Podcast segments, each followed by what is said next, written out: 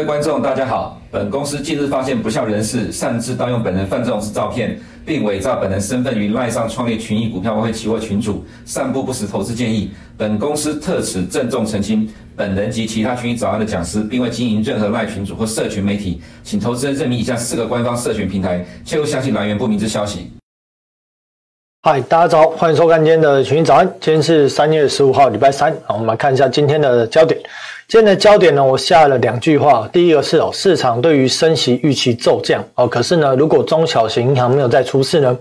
这概念是什么？就是说现在市场认为哦，在这个从呃这个矽谷银行哦，以及呢后续一系列的啊连续啊一两家小型银行啊面临倒闭跟接管之后呢。现阶段呢，呃，市场认为在这件事情发生之下，联准会会放慢它的升息步伐，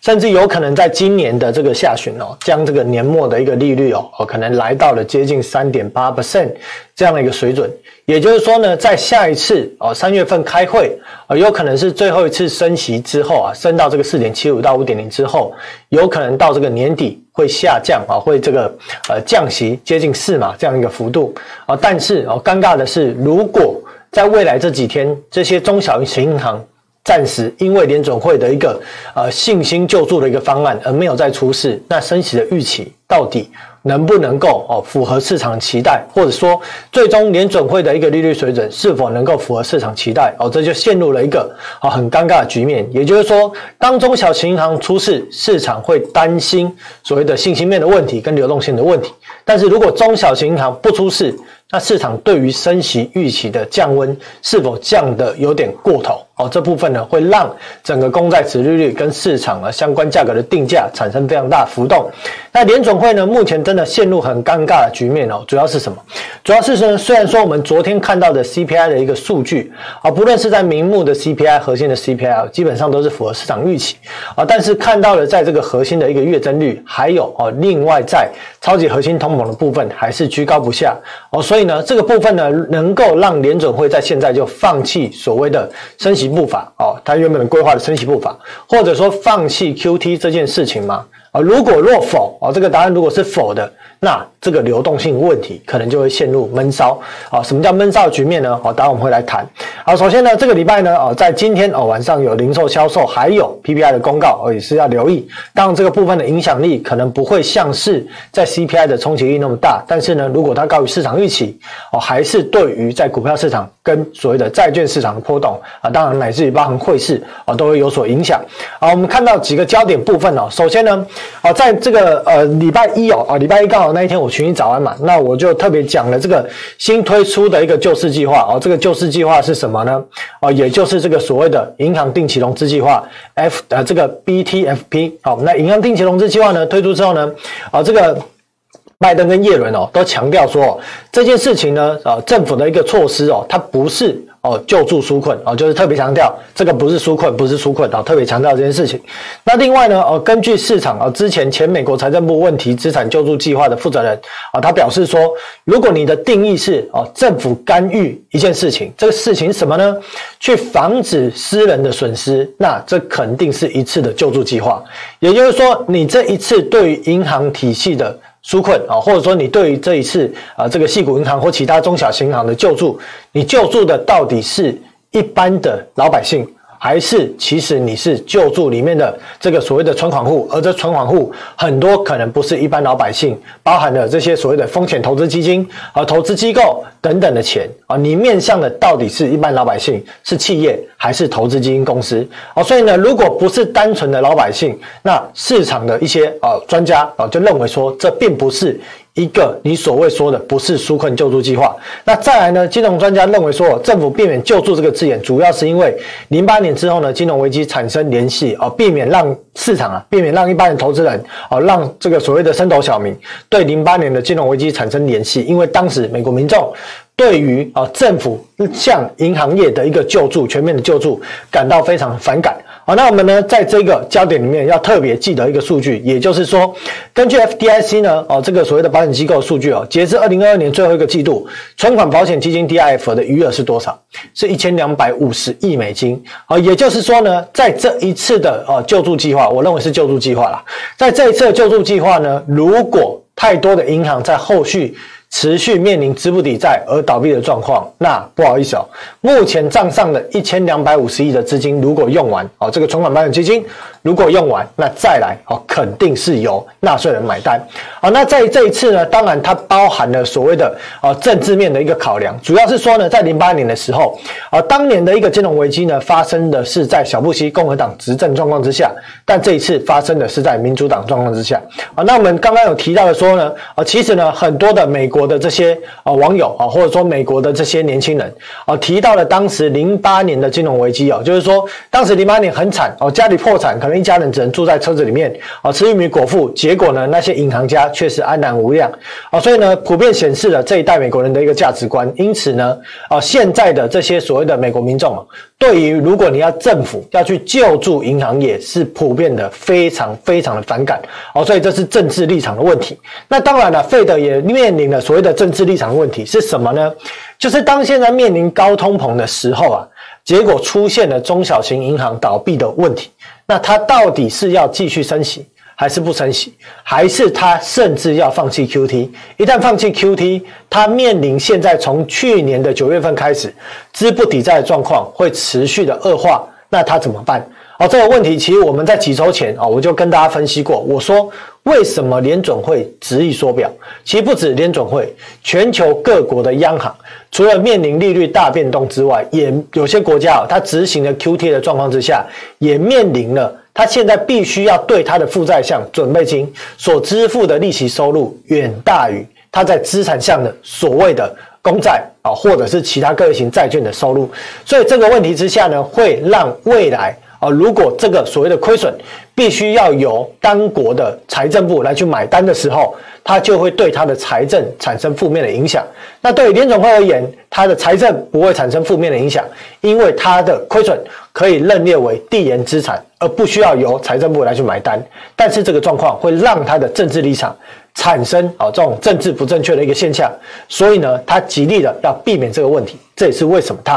啊猛烈的要去执行，很坚定的要去执行 QT 这样的一个概念。那我们可以看到呢，在那一天哦，礼拜一早上我就说，呃，纵使联准会啊以及联合 FDIC 还有财政部推出了银行的这个贷款计划之后呢，但是你没有办法避免的是，当礼拜一美东时间早上银行一开门，很多的储户一定会把钱转向美国的四大行啊，或者是六大行来去做移转。为什么？因为天晓得哪一天会不会又哪一间中小型行、中小型银行出问题啊？大家会担忧这个问题，所以呢就会把钱转去大银行啊。所以我们看到了哦，这些啊，根据知情人士透露了，当然这个东西哦啊，银行本身呢是不会对这个东西表示意见啊，所以一定是一些小道消息啊。根据知情人士透露呢，最近的摩摩根大通啊，这家美国最大的银行就吸收到了数十亿美金的存款，另外呢，花旗啊，还有美国银行，还有富国银行也收到了高于往常的存款啊，所以这表示什么？表示呢，有很多中小型银行的准备金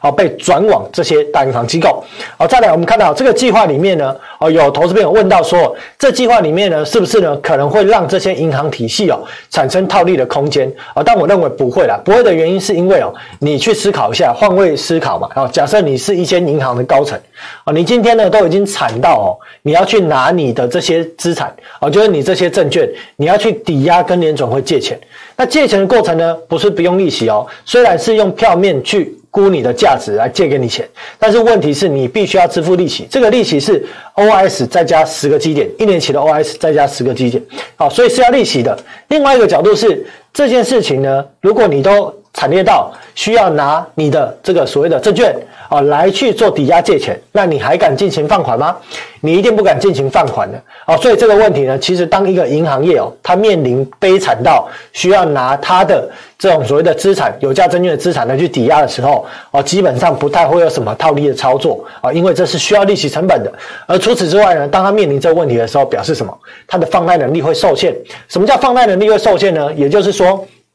银行啊，他不敢创造所谓的银行货币，就是民众去借钱的时候呢，他会不太想借。为什么不想借？因为当他借钱的时候呢，必须要在他的所谓的资产项借记客户借款，负债项借记客户存款。那我哪知道你会不会借了之后立刻把钱转走？举个例子啊，比方说呢，你今天呢去信贷啊，去 A 银行信贷两百万，结果呢你贷两百万之后，你立刻把这个两百万转到别的银行。那对于这个 A 银行来讲，哎。你借了钱很好啊，有利息收入，但这利息收入是长期的，可是你把准备金转走是当下的哦。这个概念呢，其实跟短借长贷的概念是一样。你的钱立刻转走之后，银行的准备金就必须要在央行直接做划转，那这就会造成它的准备金瞬间的流失。所以这个背后代表的意义是什么？不论是中小型银行，还是不论是大型银行，当面临了现在准备金不足，或者是说利率快速的飙升，而导致有银行体系开始倒掉，而且不是很小的银行哦，至少是中大型银行倒掉的状况之下，下一步的动作是什么？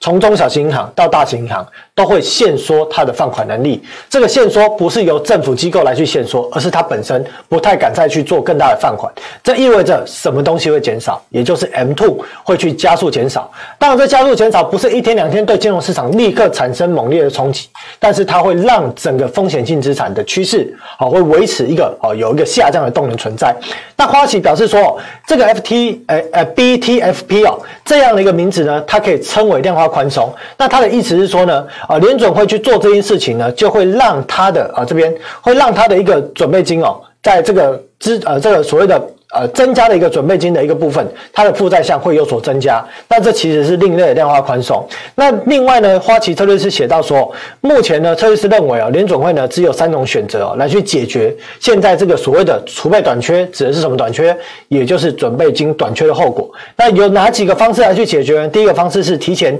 哦停止 QT 或减少其就是每个月减少的这个数量，以确保准备金在今年剩余相对时间稳定。第一个方案做不做？好，我不敢说一定不做，但是呢，我会跟你说，他不想做，不想做停止 QT 的原因，我刚讲了，因为他现在资不抵债，政治立场不正确，所以呢，当如果这一次他又再度停止 QT 啊，基本上呢。下一次也没有机会再做，这下一次是什么？指的是什么？没几个月后了，不太可能再重启 QT，这会变成第二次的缩表失败。你在二零一九年九月已经缩表失败一次，你在二零二三年才刚缩表。六千亿哇，又失败一次的时候，意味着什么？意味着未来联准会资产负债表都不太可能再有所压缩，也代表说你释放的出去的这些准备金，当金融风暴或金融危机过后之后，它会变成大量洪水，创造洪水的泉源。银行体系在度过风头之后，它就敢大量的创造货币，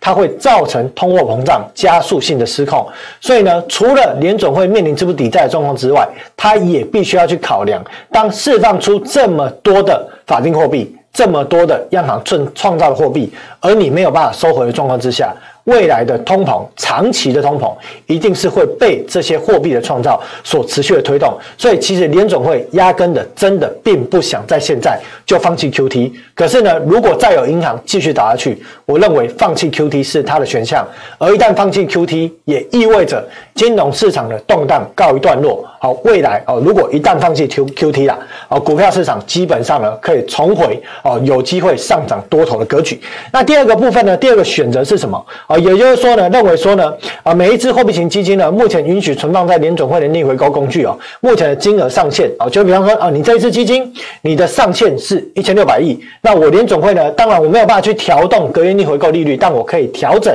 你货币型基金的每一个基金的这个上限。把钱想办法从隔夜逆回购逼出去，好，认为这一招应该是有办法去去做的。啊，第三点呢是，如果联总会停止升息，但是继续缩减资产负债表，哦，这会迫使基金延长其持有的加权平均，并购买期限更长的债券，从隔夜逆回购中啊把现金提出来。啊，但是呢，呃，策略师呢认为说，呃，这个联准会已经因因为他已经表明说愿意通过短期利率有收紧经济状况啊，所以啊去做这件事情呢，基本上是不太可能。啊，所以呢。尽管啊，不管怎么样啦，我们现在可以看到说呢，现阶段呢，其实呢，啊，市场的准备金是非常的吃紧，而不论是从所谓的联邦住房这种银行，或者呢中小银行或者大型银行，都在用各种的方式、各种的花招去争取准备金。那我们可以看到的，联邦住房银行呢，其实呢，啊，这个报告是每一季才会一次啊，所以我们可以看到，联邦住房银行基金的需求，在过去这几个季度是持续的增加。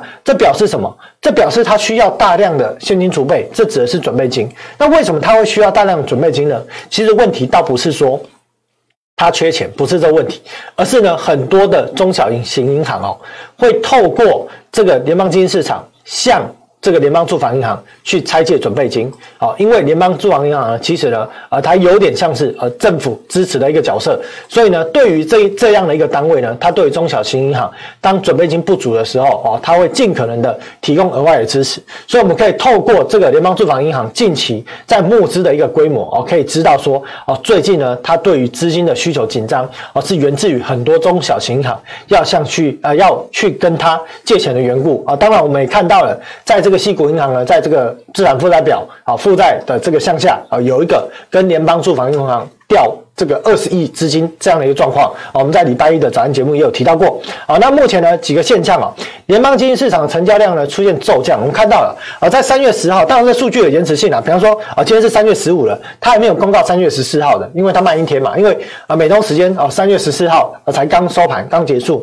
当天的金融市场才刚结束啊，所以还没有公告，所以有延迟性。但我们可以看到的是哦，在礼拜四的。晚上或礼拜五台北时间的晚上，也就是美东时间礼拜四，啊，当天出事了之后呢，整个联邦基金市场的拆借总量哦，成交量哦是骤降，从原本的高峰值一千一百多亿啊，降到剩八百多，甚至到了礼拜一降到剩下四百多亿，这表示什么？这表示不是市场缺钱，而是没有人想要拆借准备金。好，所以从这个迹象，我们可以看到说，整个准备金的状况、拆借的状况是非常的吃紧。好，再来我们看到了市场有提到说，啊，除了准备金的问题之外呢，啊，现阶段呢，MBS 跟国债利差放大，会让这种所谓的。抵押型的这个所谓的 REITs，它会面临巨大的压力啊！当然，这个规模并不大了。我是有去查一下资料啊，好像规模大概在六千多亿左右啊，规模没有太大。但是呢，这种所谓的抵押型的 REITs 啊，它大量的向所谓的回购市场做短借长贷的投资行为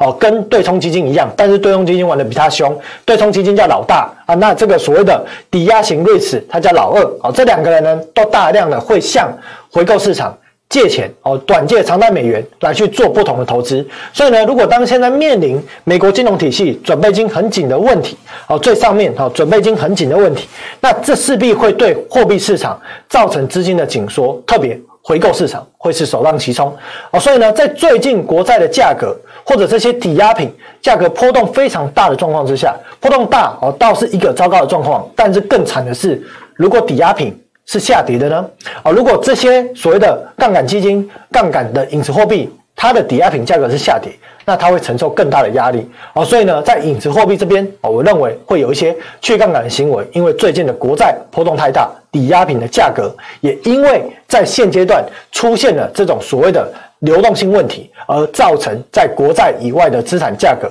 短期呢跟国债的基差哦是放大的哦，所以这部分呢需要特别留意啊。所以呢，我还是提到老话一句了哈，当上游的法定准备金在紧缩的时候呢，而现在哦中小型银行哦出现了这种出事了，这个出事呢已经浮上了台面上，这会让银行货币削减的速度。加速啊，这个加速不会是光速，不会是说啊出现那种骤降的状况，不会，但是它下降的速度会变快，意味着在欧洲美元的创造也会受限，或者是持续的下降，这就会造成整个下游这个所谓的负债结构变少，而负债结构一旦变少，总体的金融市场，特别是风险性资产的价格，风险性资产的。这个所谓的评价啊，价值的评价必定会受到压抑跟压缩。好，所以呢，准备金三个压力的时间点提到三月底、四月中跟六月末。另外变数是哦，我提到说呢，哦，当会不会有更多的钱涌入大银行之后，而这些大银行拒收？为什么拒收？因为呢，虽然提高了准备金，对他来讲，他的调度是好事，但是这些大银行本质啊就不缺准备金啊，你给我这么多钱，我还要付你利息，不好意思哦，麻烦你去找我旗下的货币型基金。好，所以呢，如果真的是这样子资金去做转移，货币型基金呢，在短期上如果没有太好的投资标的，它就有可能再度转向的隔夜逆回购啊来去做 parking。但是我们可以看到一个吊诡的现象是，在过去两天隔夜逆回购使用量骤降了一千八百亿啊，等于说。从二点二兆降一千八百亿，降了接近十趴。主要的原因是为什么？啊，这个问题呢，我想说哦，留给大家思考一下，动动脑思考一下。我下礼拜来解释为什么。好好，再来这个部分呢，是 OS 昨天的样子，利率的峰值预估是四点八。在今年的年末的预估是三点八五，而今天涨的是什么样子？是四点九五跟四点一五。好，峰值的部分呢，提高了零点一五。那在最终的这个利率水准，好，是提高了大概接近零点三。也就是说，在这一段时间呢、市场对于利率定价变得非常的很尴尬的局面，变得非常的高度的波动。主要原因当然哦，这包含了啊，我呃主要原因大家提一下哦，这个部分呢，另外再提到说，为什么 FR 减 OS 最近利率飙升？主要原因是因为市场啊，美国金融市场 OS 的这个定价哦骤降，但是在海外的 LIBOR。这种所谓的欧洲美元的拆借利率并未出现明显的下滑，所以就造成了 FRA 减 O S 的利率跳升哦，反倒不是海外的这个所谓的 LIBOR 利率一路飙升。所以呢，虽然短期上 FRA 减 O S 冲到了五十几个基点，非常危险，但是呢，这个是源自于 O S 的降，而不是源自于 FRA 的升哦。所以呢，短线上我认为啊，这个问题还好，但是我们必须要密切关注海外美元的拆借成本。如果持续提高，那意味着这件事情的冲击哦，已经从国内哦扩大到国外。那瑞士信贷的五年期的 CDS 呢？这个所谓的对比五年期哦，瑞士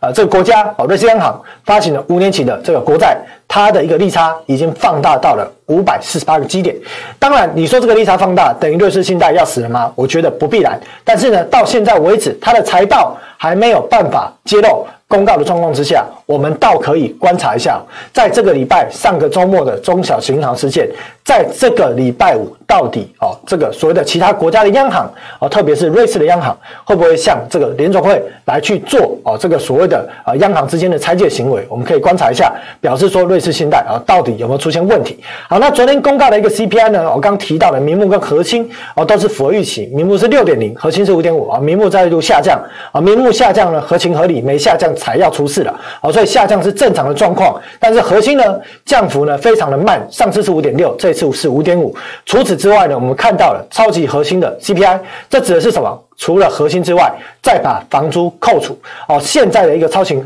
超级核心 CPI 是六点一四哦，比起上次降幅不大，显示什么？显示呢薪资推动的物价上涨的这件事情哦，有可能成为了一个居高不下的一个状况哦，所以呢这个部分呢必须要密切的关注后续的薪资，如果真的没有办法有效的下降，那联准会就真的很尴尬了。尴尬什么？刚一直提到，为什么一直提尴尬这字眼呢？因为呢当面临通膨居高不下，但你因为缩表或升息，导致了金融市场流动性又出现问题的时候，你到底要先救流动性，还是你要拯救通膨有可能的失控？为什么呢？因为如果现在联准会一旦放弃升息或者放弃缩表，意味着呢，金融市场的玩家会继续炒作风险性金融资产啊。另外呢，像是原物料商品也有可能被进行炒作。而除此之外，当联准会停止了这件事情之后，纵使啦哦，它没有继续的 QE 或者它没有降息，但是也意味着市场的资金总量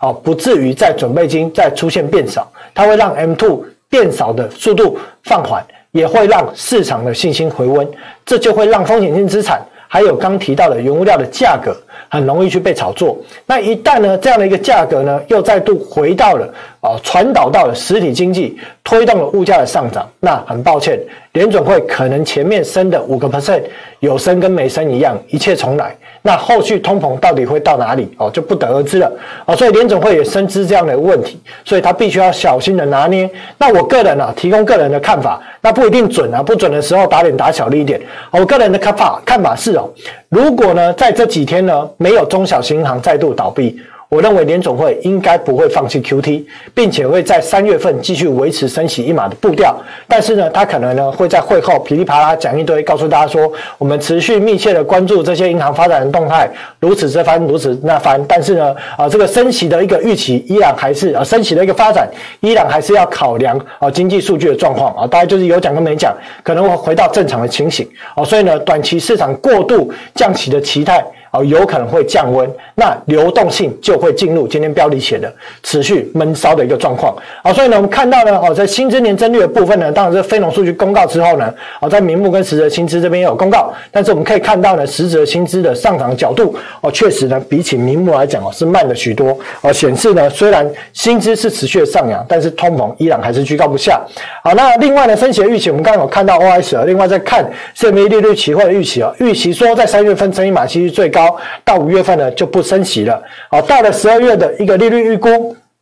大概是落在四点二五到四点五左右啊，比刚刚的 OS 略高一点，但是整体而言大概是接近四点二五，也就是预期到今年的这个下半年啊，联总会有可能被迫要降息接近三码哦，甚至四码的一个空间啊。那两年期公债殖利率呢，最近这个波动之剧烈哦，非常非常的离谱。我们可以看到呢，过去这几年来哦，你要看到呢，在前天呢，啊，公债殖利率有这样的一个骤降啊。我记得看新闻好像说要回推到一九八零年代哦，那时候都还没出生啊，我还没出生呢哦。好，所以呢，我们看到了最近公债殖利率，我认为它会陷入一个区间震荡的格局。也就是说呢，你要它往下破很多也不至于，为什么？因为通膨还居高不下。但是你要往上过前高也很困难，因为当出了事之后呢，联准会基本上它最终的一个利率目标肯定哦会有所降低哦，十年期公债的价格或殖利率的看法也是一样哦，会陷入一个狭幅的区间震荡啊。那当然在这样的一个公债殖利率的骤降的一个状况之下，利差倒挂的问题，这个涨的是十年期或两年期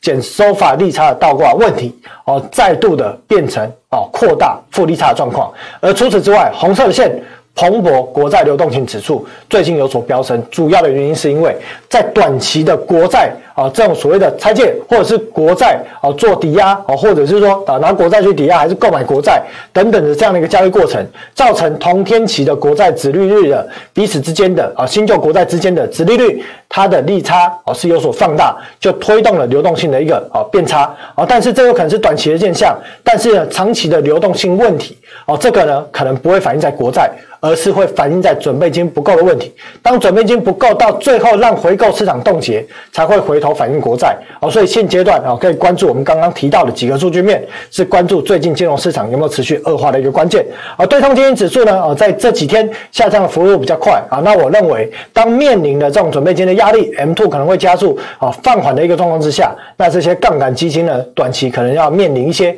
去化杠杆的压力了。啊，所以呢，对于对冲基金来讲啊，当然套利呢是他们的一个技术，但是当价格定价波动太大，而是短期失去这种套利的逻辑性的话，那对于他们来讲哦，压力会是非常的大。啊，美元指数呢，短期呢哦是连续走弱第四天，哦，但是在现阶段呢，依然欧元区的升息预期也是降温的状况之下，美元指数有可能陷入小区间的横盘整理。啊，那另外呢，我们看到的标普银行的 ETF，哦，昨天是有所反弹，但是开高走低。美国大型银行股呢，呃，是有所反弹，啊，但是呢，整体的波动不大。啊，但是呢，过去这几天银行股呢是受到重挫的现象。标普白指数反弹，但依然在年线的位置啊，两百 MA 是个压力。哦，道琼部分也是。两百 MA 也是个压力。纳斯达克特别的强，主要是因为撇开了银行的这些类股之外，它主要是由科技股所推动。那在股票市场投资人，我看到的是哈，我们看到的现象是，他们依然非常疯狂、非常执迷、非常的沉着，一定要来去做多股票。哦，一天不做多股票，感到非常的痛苦难耐。